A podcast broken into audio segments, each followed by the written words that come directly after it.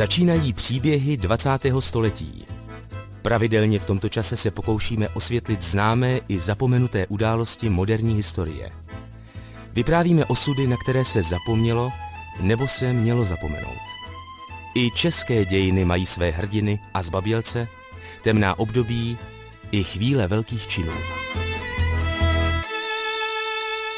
Dnešní příběhy 20. století, myž vás provází Adam Drda, jsou věnovány vzpomínkám volinských Čechů, přesněji řečeno posledních pamětníků starého českého života na západní Volini. Odcházeli odtud po druhé světové válce, kterou prožili jako děti. Jejich rodiny se usídlily mimo jiné v okolí Olomouce a Šumperka, kde jsme také v uplynulých dvou letech pro Český rozhlas a Paměť národa natáčeli rozhovory. Pořad se váže k nadcházejícímu smutnému výročí. 13. července uplyne 80 let od tragédie Českého Malína. Vesnici na Volini vypálili Němci roku 1943 a zavraždili téměř 400 jejich obyvatel.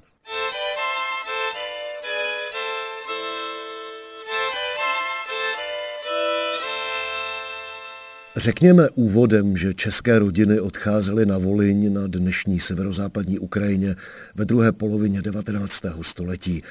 Tehdejší carská vláda lákala přistěhovalce, kteří si mohli levně a s mnoha výhodami koupit zemědělskou půdu. Jen v letech 1868 až 1880 odešlo na Voliň asi 16 tisíc Čechů. Usadili se většinou v okolí Dubna, Rovna, Lucku, Žitomiru a Ostrohu, v oblastech, kde žili také Ukrajinci, Poláci a Židé. Ptá se Vít Lucuk, odpovídají Antonie Kašparová, Mstislav Pospíšil, Anna Foglová a Vladimír Hajný. Kdo to vlastně byli volinští Češi? No, volinští Češi, no tak všichni, jako co přijeli odsud, tak je tak pojmenovali volinští Češi. I když jsme se sem potom vrátili, tak nám říkali ne zvolin, volinští, ale zvoliňáci. No, takže jsme tady taky neměli na roži chustlá, no, když jsme sem přijeli. Ty, co tenkrát šli na tu Ukrajinu, že za to tady neměli žádnou půdu, nic a tam, že budou hospodařit, to byli volinští Češi, no a my jsme potomci volinských Čechů, já myslím. Že asi tak. Přišli tam převážně teda eh, chudí, co neměli v Čechách obživu a tam dostali půdu.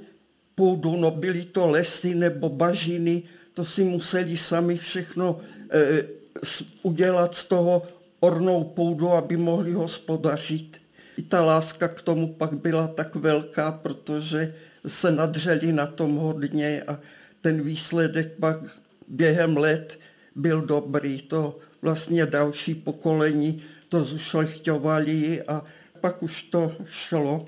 Měli jsme určitou úroveň před těmi Ukrajinci, kteří tam žili, brali si příklad z nás. Můj dědeček Jaroslav Hajný byl kapelníkem vlastní kapely zakládali cukrovary, pivovary a chmelnice a prostě to byla úplná elita.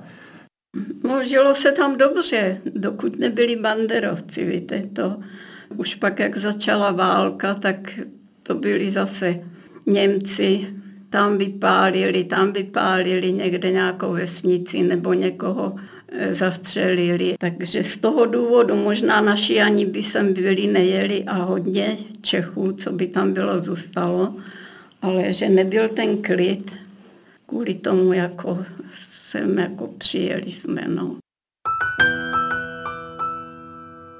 Vladimír Hajný se narodil na Volini v českých Dorohostajích.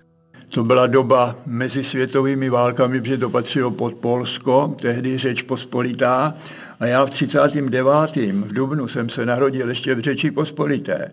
Jenomže 17. září vpadla sovětská vojska dozad bojující armádě polské. Samozřejmě, že to bylo eh, domluvený předem. Hitler mezi Stalinem, to byl ten pakt s dodatkem, kde jako se jasně dohodli na rozdělení sfér v té době, a čili Stalin si vzal zpátky tu věc, která patřila carskému Rusku před první světovou válkou. Když Voliň okupovala sovětská armáda, začaly násilně vznikat kolchozy a život se měl zcela podřídit sovětskému totalitnímu zřízení, sovětskému vzoru. Pokračují Antonie Kašparová, která přišla na svět roku 1935 ve Zborově poblíž Českého Malína, Vladimír Polák, který se narodil roku 37 v Mirohošti a Anna Foglová, narozená v 38. v osadě Frankov. Ptají se Vít Lucuk a František Vrba.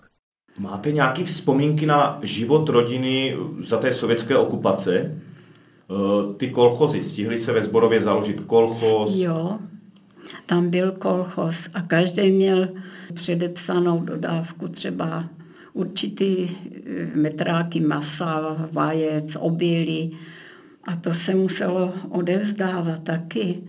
A když to neodevzdal, anebo něco zjistili, že máte větší statek, tak to vás pojmenovali kulakem. A když jste neodevzdali tu dodávku, co oni chtěli, tak ta rodina byla na Sibíři. No, což našim jako a tam ze zborova nikomu se to nestalo. Každý hleděl to plnit. Pokud já dobře vím, a byl vyvažený jak se říkalo, na Sibiř byl vyvežený eh, jeden Čech a on se jmenoval, to byl pan Hryzbil a byl to z hodou okolností z té Moldavy, což bylo kousek od Mirohoště a byl to mlinář. A ten údajně, neúdajně, ale určitě byl vyvežený na to Sibiř a již se nikdy nevrátil. Jak jste to měli vy, ta vaše rodina s tím kolchozem? No, určitě byli taky, nebyl to takový možná typický kolchoz, tak tím, že my jsme byli na samotě, tak ale stejně do toho kolchozu e, šli, nebo no museli jít, to se nikdo neptal, chceš, nechceš, takže to, to bylo, tatínek ten tam dokonce, já nevím, co, co to dělal, ale něco, jestli nějakého skupináře nebo e, nějakou takovou funkci malou tam měl. A to víte, že všichni ti hospodáři se s, to, tím, s těmi pozemky velice těžko loučili, protože co jim to dalo práce, než to skulturnili trochu a pak to měli jenom tak odevzdat, takže to, to nebylo dobré. No a pak teda přišli Němci, no tak to bylo zas nic dobrého. Vojska nacistického Německa vpadla na Volyň roku 1941. Sovětskou represi střídalo nové násilí. Volyň se proměňovala v krvavou zemi. Antonie Kašparová. To si pamatuju, že to jsme nevěděli jako ani rodiče, že to bylo hrozných letadel a letadel co jako přes, tam nad náma přelitávali, no a potom jsme slyšeli, že jako nás obsadili Němci. Že, a taky jenom tak z dětství, co si pamatuju. A tak to už každý jako byl tak, no, pod strachem žil. První obětí nacismu se na Volini stali židé, stejně jako v jiných oblastech pod německou okupací. Vzpomínají Evženie Hamplová, rozená Hajná v roce 33 v Dorohostajích a Mstislav Pospíšil z Českého Malína, ročník 1937. Vy jste tady mluvila o Židech v Mlínově. V Mlínově vzniklo géto. Ano. A říkali, že tam prostě na, tam tekla, mám ten dojem, že ikva přes, přes Mlínov teče. A oni tam někde u, u, to, u té ikvy jim museli si vykopat ty hroby a tam je prostě stříleli, říkali, že až, až ten potok byl, že ona zase nebyla, když nestoupla voda, tak nebyla zase tak vysoká, že byl krvavý. Na váš dům zaklepala eh, jakási židovka s dítětem. Jak to bylo? Přišla tam z té jedné strany a měla dítě v náručí, ale mrtvý. A chtěla vodu. Maminka jí dala vodu a ona chtěla ke starostovi. A ke starostovi to bylo, já nevím, jestli kilometr nebo půl druhýho, takhle na kopečku. tak maminka, jo, chtěla do nemocnice, nebo že nějaký povoz, ale my jsme neměli, takže poslala jí maminka k tomu starostovi a ona teda tam šla a já nevím za jak dlouho tam přišli takový, no jakýsi vojáci nebo co a kde je? No a tak maminka říkala, že tam u starosty, tak oni tam šli někde za ní. No a pak, pak se zjistilo, že tu paní tam zastřelili a kde si to bylo obilí zrovna nějak, to bylo v létě, takže ji hodili do obilí a to bylo takhle. Posloucháte příběhy 20. století.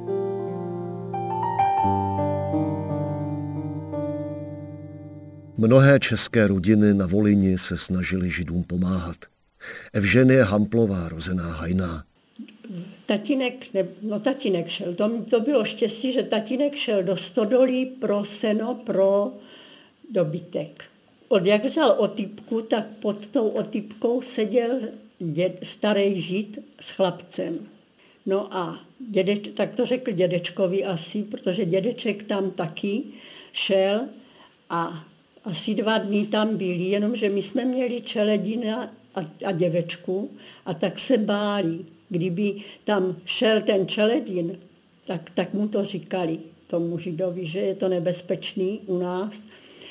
A by jsme ho nějak přechovávali, že by se mohlo stát, že by ho vyzradili, že prostě jak to zjistí, oni byli Ukrajinci, většinou to byli Ukrajinci, takže by prostě eh, no, jak by to dopadlo, že by ho udali, že jo, Němcům. No a tak dědeček jim tam i jídlo dával, ale jednou tam šel, aspoň táta to říkala, že to už tam nebyli. Takže jak se jim podařilo utíct, to už já, já to třeba nevím, možná, že oni něco o tom vědí. Jak dlouho tam byli, víte to nějak u vás? Ukrývali já si se? myslím, že tak pár dní, možná tři, čtyři dny, ale dlouho ne. A to byl dědeček s vnukem? To byl dědeček s vnukem, ano tak říkal starý a chlapec. Nevíte, jak dopadli? Nevím. Antonie Kašparová.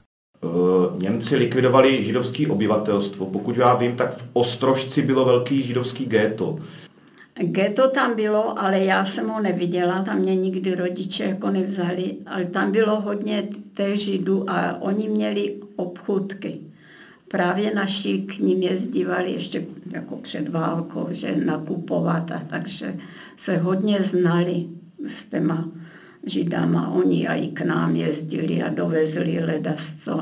Když naši něco potřebovali, tak jeli za nima. A vím, že nějak, nevím v kterém roce to bylo, když už jako začali ty, kdo mohl, tak utekl, že z té židu. A naši jako tatínek Eh, jednu rodinu a ji schoval eh, jako manžele a jednu dcerku měli. Udělal ve chlivě takovou falešnou králičárnu, což my jsme nevěděli, že tam bude někdo schovaný. Jako.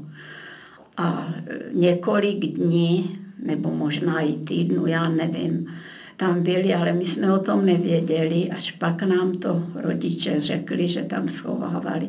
Vždycky ve dne tam byli v ty králičárně, ovšem králici tam nebyli, jako jeden, myslím, tak, aby to bylo zamaskované. A na noc chodili zase spát na půdu. A pak tatínek, já nevím, jakým způsobem je někde převezl zase s někým navázal spojení a někde je zavezl do nějaké vesnice, kdo si je zase převzal. A po válce se ta paní vrátila, poděkovala nám za to, že tatínkovi, no a i mamince, že nebyt jich, tak že by nežili a že žijou, že jsou všichni zdraví. V té době, když jste je ukrývali, nebyla tam nějaká německá Německý kontroly chodili a hledali. Chodili, ale tenkrát tam byl klid.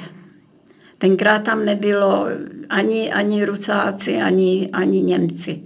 To byl, to byl zrovna takový nějaký, že tam byl klid zrovna. Jak se jmenovali, asi nevíte.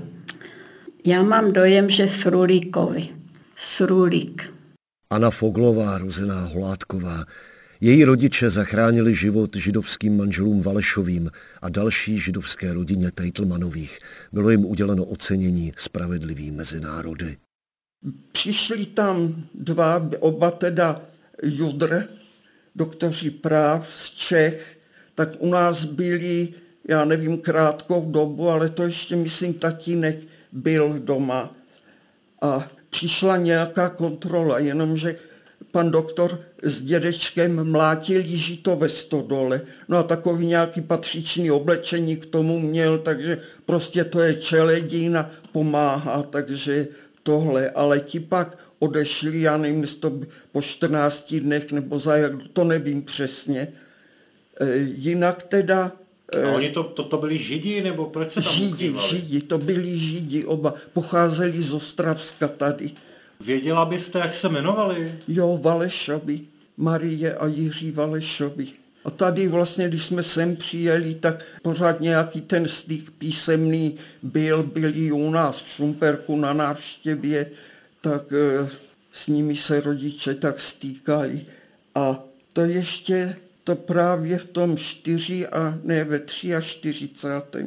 na podzim, to tenkrát přišel ten pan, no, jak on se jmenoval, no ten žít prostě, že jestli by ho naši někde mohli schovat, no, tak tatínek s dědečkem se domluvili, ať přijde za týden, my jsme měli stodolu, za stodolou byl velký stoh slámy a za tím stohem byl pak les tak připravili v tom stohu pro ně ubytování v uvozovkách a takže on tam pak přišel s celou rodinou, to byli manželé a tři děti. Tak ti tam byli od toho podzimu 43 až do jara 44. To byli ti Tejtelmanovi? Ano, oni se jmenovali jinak, já nevím, proč ten syn, proč si dal jiné jméno, na to jsme se neptali, ale to byli oni. On byl teda nejmladší, oni bydleli v Mlinově a tam ty židy všechny oni nahnali do nějakého toho geta. Vzpomíná Anna Foglová. Na Volíně zavraždili nacisté spolu s různými ukrajinskými pomahači více než 100 tisíc židů. Posloucháte příběhy 20. století.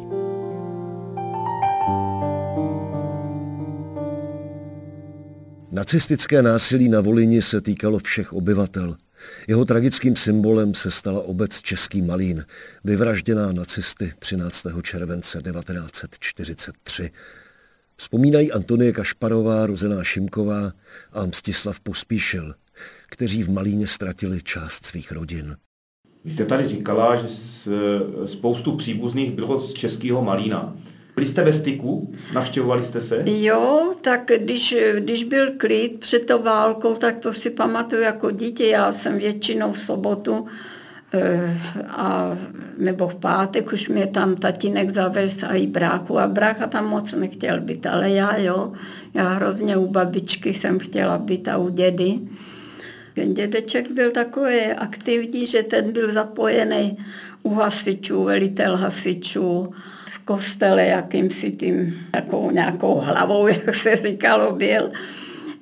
No a on měl dosti jako peněz, jak se říkalo, nahospodařil, měli chmelnici a tím pádem asi pravděpodobně z toho chmele, takže furt přikupovával pole a tak. A komu mohl, tak pomohl, jako a jich penězma. A tak on hodně i lidem radil. A babička taky, ta zase byla velice dobrá kuchařka, tak chodila na svatby a tak vypomáhat. No a byli oblíbeni.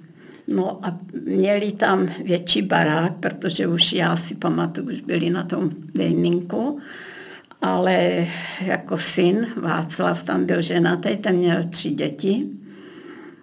No a velice dobře žili. Já jsem tam ráda byla.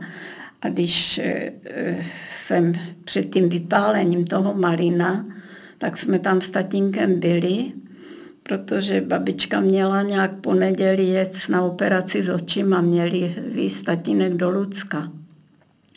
A ona na mě, Toničko, zůstaň tady. Zůstaň. A já vždycky jsem tak ráda tam zůstávala a to ne. Jsem si postavila hlavu a že tam nebudu. Tak tatínek mě vzal domů a právě v pondělí, myslím, pro ní měl jet a že přespí u nás a pak, že pojedou do toho, eh, do toho Lucka na tu operaci. Už potom se tatínek tam nedostal, Malin začal hořet. To bylo, mám dojem, že v pondělí. Byl krásný slunný den a najednou se, jsme viděli zář od Malina. No, s tou tragédií nás strýc zachránil, protože my jsme měli cihelnu, jo, a ta byla asi kilometr od Malina a patřila k Malinu. A můj strýc Kinštu, on byl v Malíně den předtím, než ten Malin vypálili. A jezdil kolem nás, na, on byl ze Zborova, to byl ale druhý Zborov, ne ten, jak se tam bojovalo, to byl Zborov tam u Malina a jel a přijel k nám, zastavil se, říká Švagrová, nakrm dobytek a já tě vemu, v Malině se něco děje. Tam něco zasechl, jakýsi řeči, jo, a tak nás naložil a jeli jsme na ten zborov, no to nebylo daleko, že? Tam jsme se vyspali a ráno, ráno, že máme ven. No a já nevím za jak dlouho, říkají, Malin hoří. No ale nic se s tím nedalo dělat, nikdo tam neto nemohl jet, že? No tak nikdo nevěděl, co se stalo. No ale pak už bylo slyšet střílení a to. A pak přišla tatínková sestra s manželem k nám, přes pole, byli na poli Říká, něco se v Malině děje. My jsme šli domů, protože jsme nechali děvčata spát. Vzali jsme krávy na pastvu, měli jsme práci na poli a děvčata a s babičkou zůstali doma a tak jsme honem spěchali domů a už nás tam nepustili. No pak potom začal hrozný dešť, to byl takový takový slejvák, no a Nevěděli jsme co, tak jsme pak právě utekli k těm Polákům, co byli tak trošku na tom kopečku jako. Nebyl to nějaké ohromné, ale oni měli u sebe takový lesík, to bylo jako park, a malý lesíček, ale hrozně hustý. A vím, že tam byli, že to píchalo, jestli tam byly ostružiny nebo agáty, nebo já nevím, něco hrozně píchlavého. A tam jsme se schovávali. Posloucháte příběhy 20. století.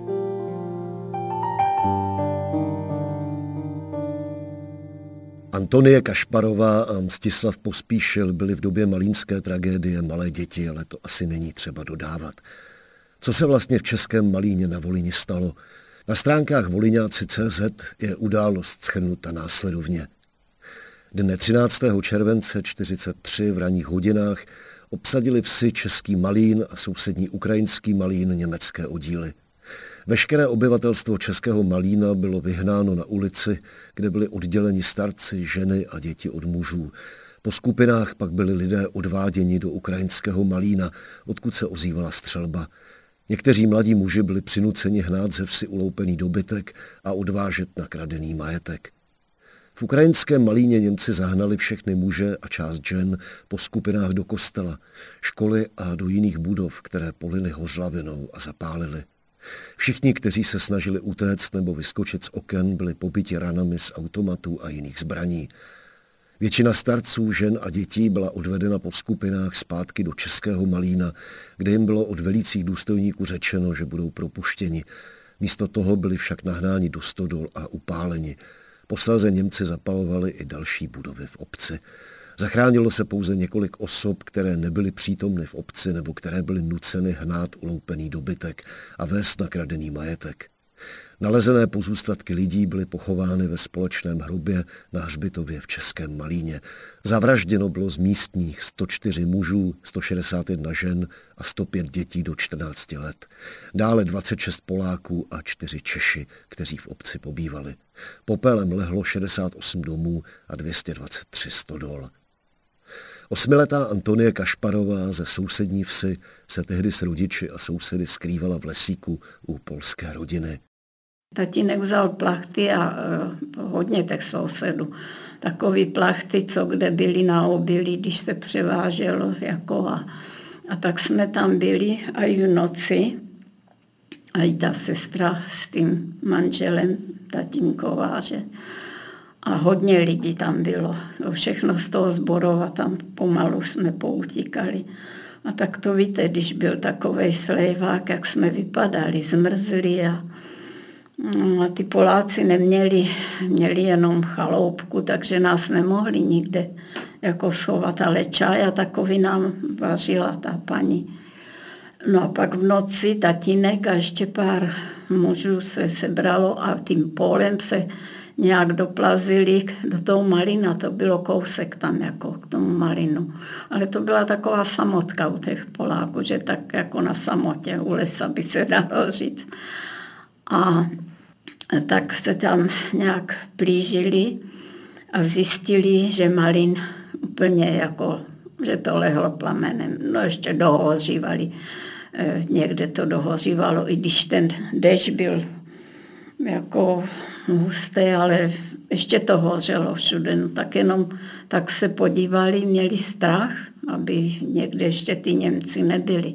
Tak se vrátili, no a druhý den se vypravili chlapi z, z vesnice a šli to tam prohlídnout, že a okolní vesnice taky. No a tak už viděli všude dobytek žádný, to jako Němci vzali všechno a dohořívalo to všechno, no ale dlouho se tam nezdržovali, vrátili se a pak myslím až druhý den, nebo tak nějak, tak se to začalo likvidovat. Mstislav Pospíšil, tehdy šestiletý, v Českém Malíně mu zavraždili bratra Rostislava. Maminka furt, že pojedem že do toho Malína, no tak jsme jeli, teď nevím, jestli ten strýc jel s námi nebo ne. Oni všecky povraždili z té rodiny a i mýho bratra, co tam byl, protože tam měl bratrance Igora. Všecky zebrali a babičku, ona byla léčitelka, léčila a tu nechali naživu. No tak, takže jsme přijeli a babička tam byla. A, tak maminka hnedka to, no už, už se, jsme se to všechno dověděli, já jsem to tak nevnímal, jako že šestiletý, ale vím, že už tam ty chlapi, co se zachránili a co, co ten dobytek, jo, tam jako hnali pro ty Němce, nakonec se taky zachránili, tam je taky někdo, říkal jim, že je chtějí postřílet, až přijdou na určitý místo, no tak utekli a pak už teda přišli z domu, no a tak jsem viděl už, jak to na, na těch vozech, jak vozili ty spálený lidi, tam na Hřbitově vykopali hrob velký, že, a dávali to do jednoho hrobu. No a já jsem za, oknk, za oknem se vždycky díval, hrozně jsem se bál tenkrát jako kluk, že? No. Antonie Kašparová. No a tak nás tatínek tam vzal taky s maminkou, jako koňma, už pak se vrátili jsme se domů, myslím druhý den nebo třetí, nevím, to zkrátka nevím, kolik noci jsme tam spali v tom lese. A teď tatínek nechtěl, protože zjistil, že babička sedí na dvoře s nějakým dědouškem, je posadili pod strom a že je zastřelená. A ten dědoušek taky. Byl soused, ale jméno já už nevím.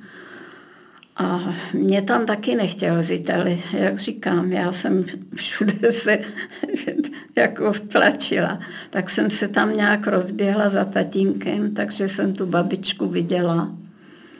Ale já ji vidím podnes, jak byla rozpřílená. To bylo, víte, to, to bylo úplně jak maso na guláš, tady ze předu to měla. No, opravdu, maminka tam ne, tu tam nepustil tatínek, ale, ale vzalo jí to opravdu. Úplně byla vyřízená. Mstislav Pospíšil a Antonie Kašparová. Bratr tam zůstal a ten druhý bratr, ten byl, já nevím, on byl někde jak, jak se to říkalo, stripky nebo co, nebo já, já nevím, ten brácha je, byl o deset roku starší, no ale ten se taky zachránil, ten nejstarší a já nejmladší, tak jsme zůstali a ten Rostia tam teda zhořel. Víte, jak zemřel? No ten tam zhořel někde, myslím, ve chrámě. Protože je našli tam nějaký ty, podle oblečení, jo, to hledali, takže asi ten někde tam, jak byl chrám pravoslavný, tak tam, tam prej to polili benzínem, zapálili a, a kdo vyskakoval třeba oknem nebo co, tak toho zastřelili a tak. No a potom nevím kolikátý den to všechno už brali do prostě radel ty kosti z kostelu, z nemocnice a z těch, těch stodol a tak babičku do radla.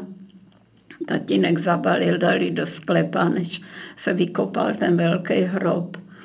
A i toho souseda taky dali do sklepa. No pak byla velký ten hrob, říkali tomu mohyla, že. No pak se to tam pochovávalo, na vozech se to sváželo, desky na, na vozy dali chlapi a to tak a v prostěradlech a v pytlích a ty kostě.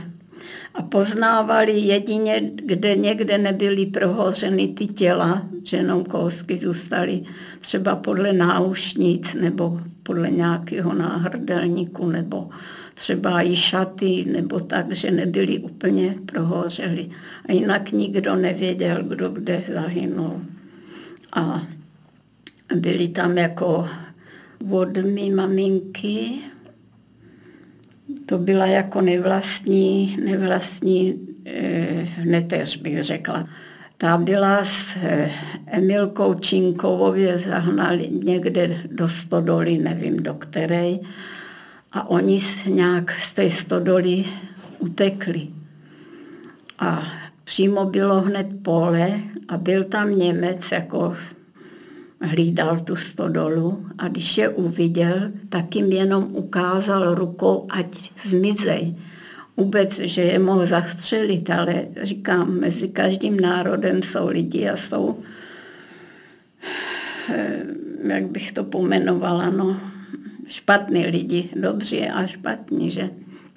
A tak oni s tou, eh, ta Marie, ta teta, a ta Miluška do toho obilí a tam přečkali do rána. Co se v Malíně vlastně stalo? No tak v Malíně to nikdo snad eh, nezjistil, protože prý tam měli jako projíždět eh, německá ta armáda a snad, snad to jsou domněnky, že někdo na ně měl vystřelit. Jenomže pak se proslychalo, že oni chtěli vypálit ukrajinský malin a ne český, že si to snad spletli. No ale to, to se nikdo nedozvěděl. Aspoň já jsem se pak nedoslechla ani nedočetla nikde z jakého důvodu. Že při někdo na mě, pak se domnívali, že to asi byli někdo z banderovců, že na ně asi vystřelil tak proto zlikvidovali ten Malin. Antonie Kašparová, tehdy Šimková, ztratila v Českém Malíně mnoho příbuzných, včetně dvou sestřenic z matčiny strany, které jejich rodiče nechali spát, když odešli na pole. Jen 14 dní poté Němci vypálili blízkou ukrajinskou vesnici, kde v kostele jako pravoslavný kněz sloužil Antonín Prastric, který však vraždění přežil. Posloucháte příběhy 20. století.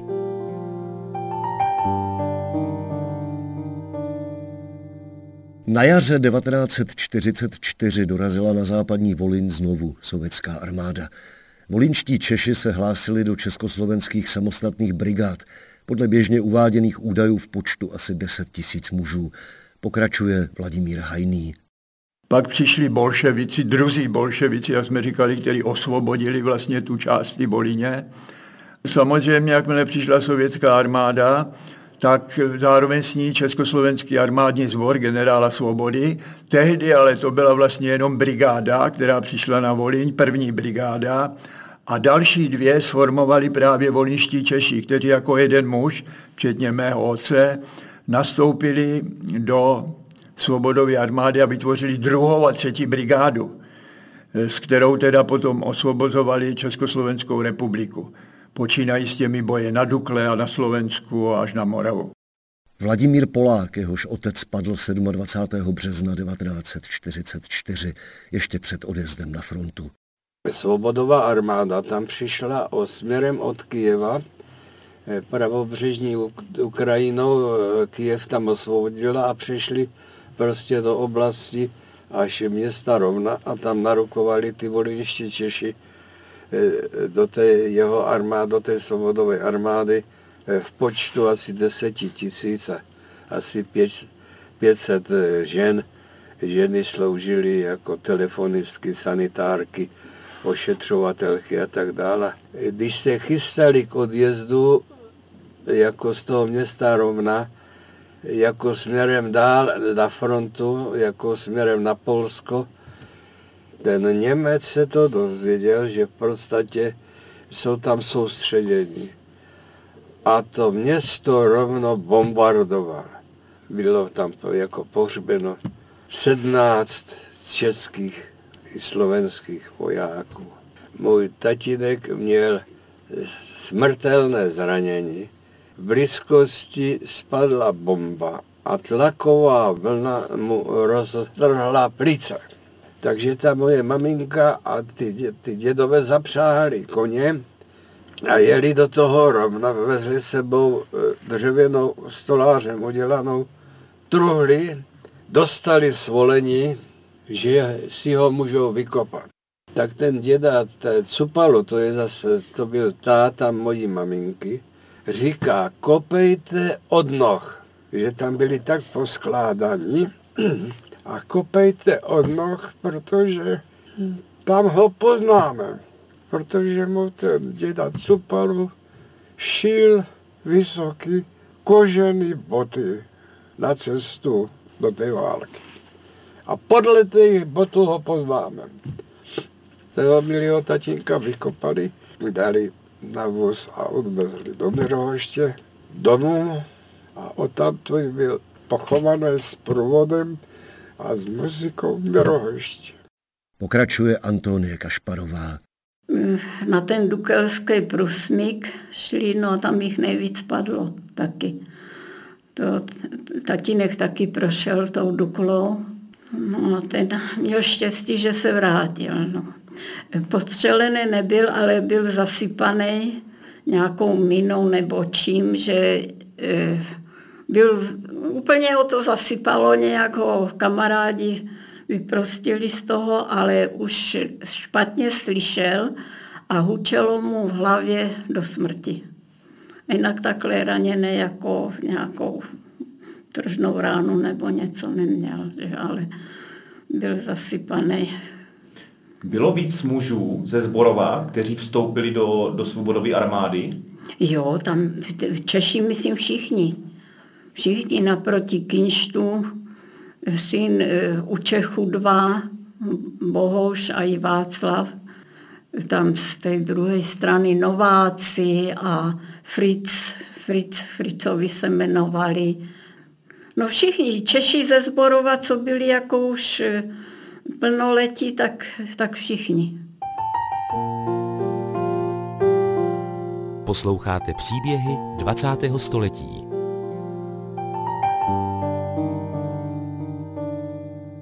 Když muži odešli na frontu, zůstala starost o hospodářství a obživu na ženách a starých lidech.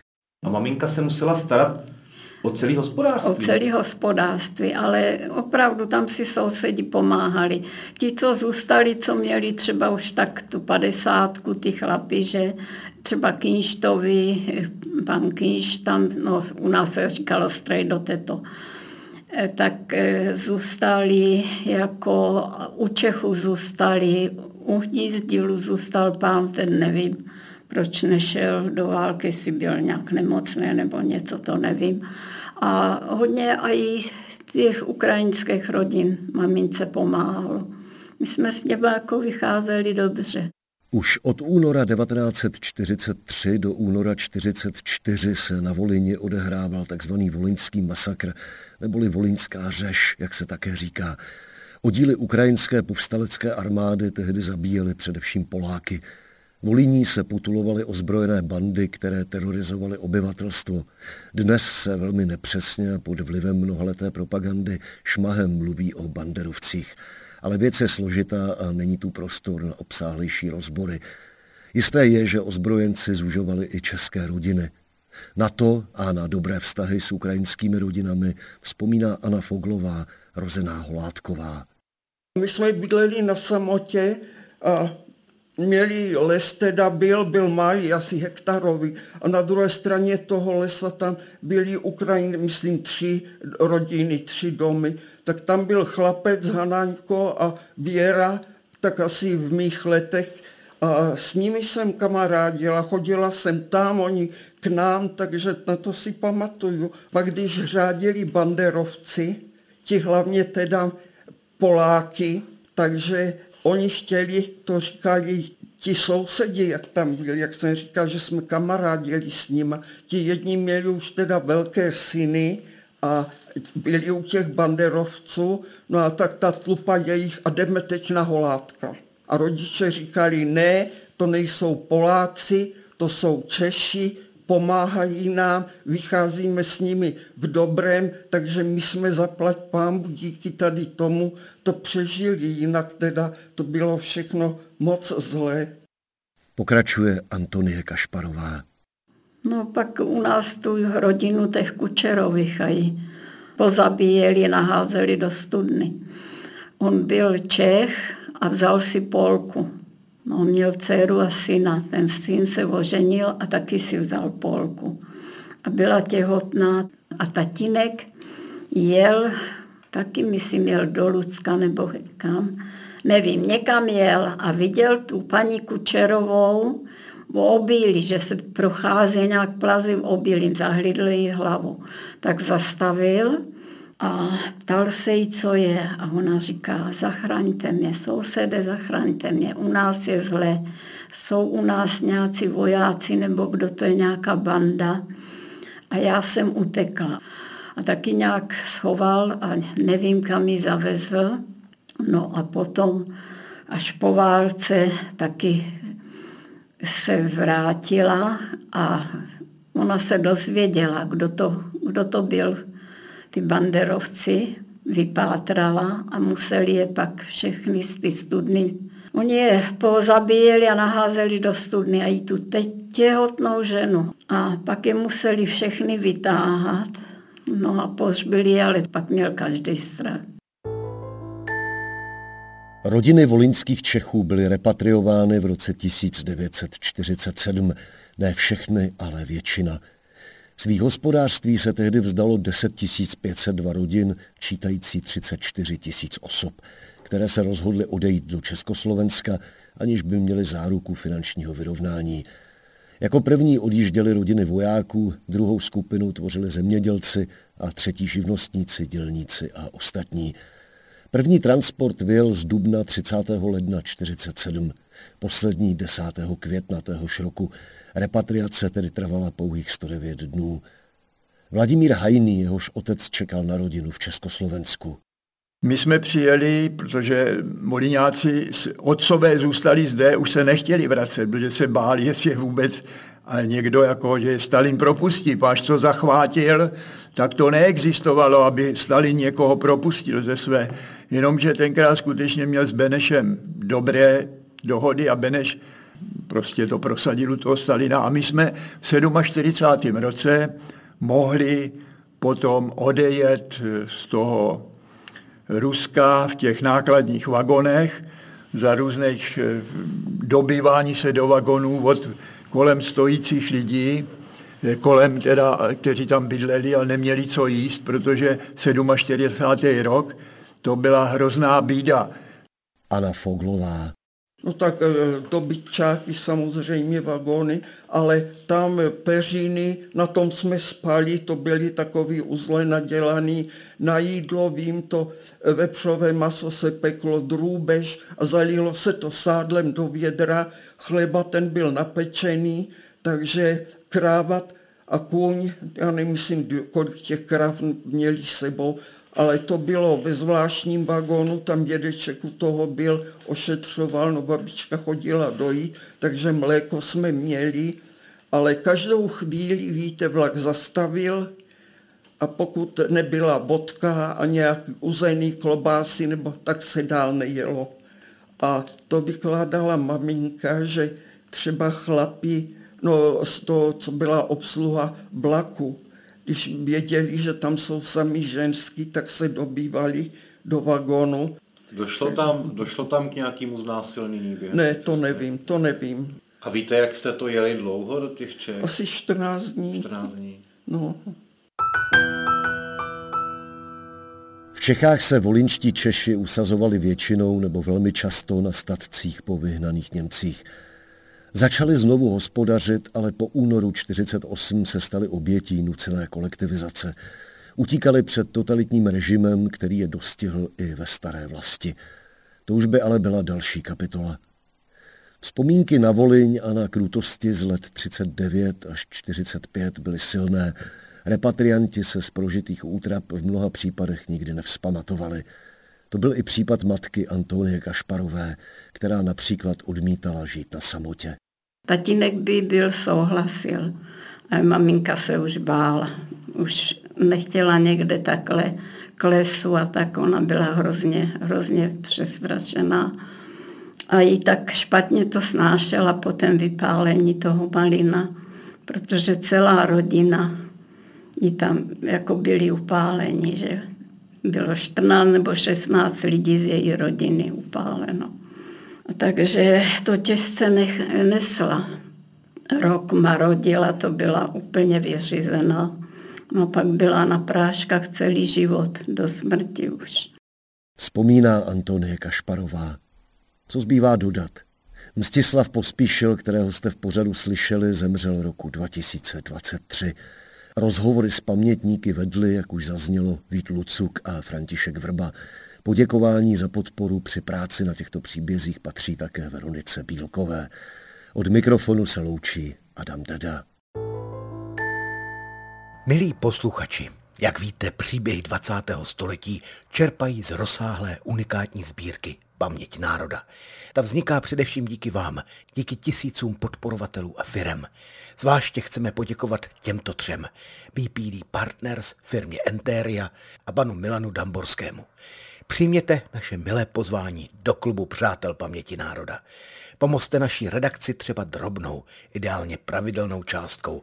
Stačí i dvoustovka měsíčně. Každý podle svých možností.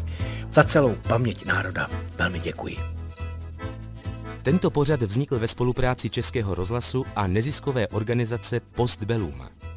Vše o příbězích 20. století najdete na internetu Českého rozhlasu Plus, na portálu Paměť národa nebo třikrát dvojité v postbellum.cz.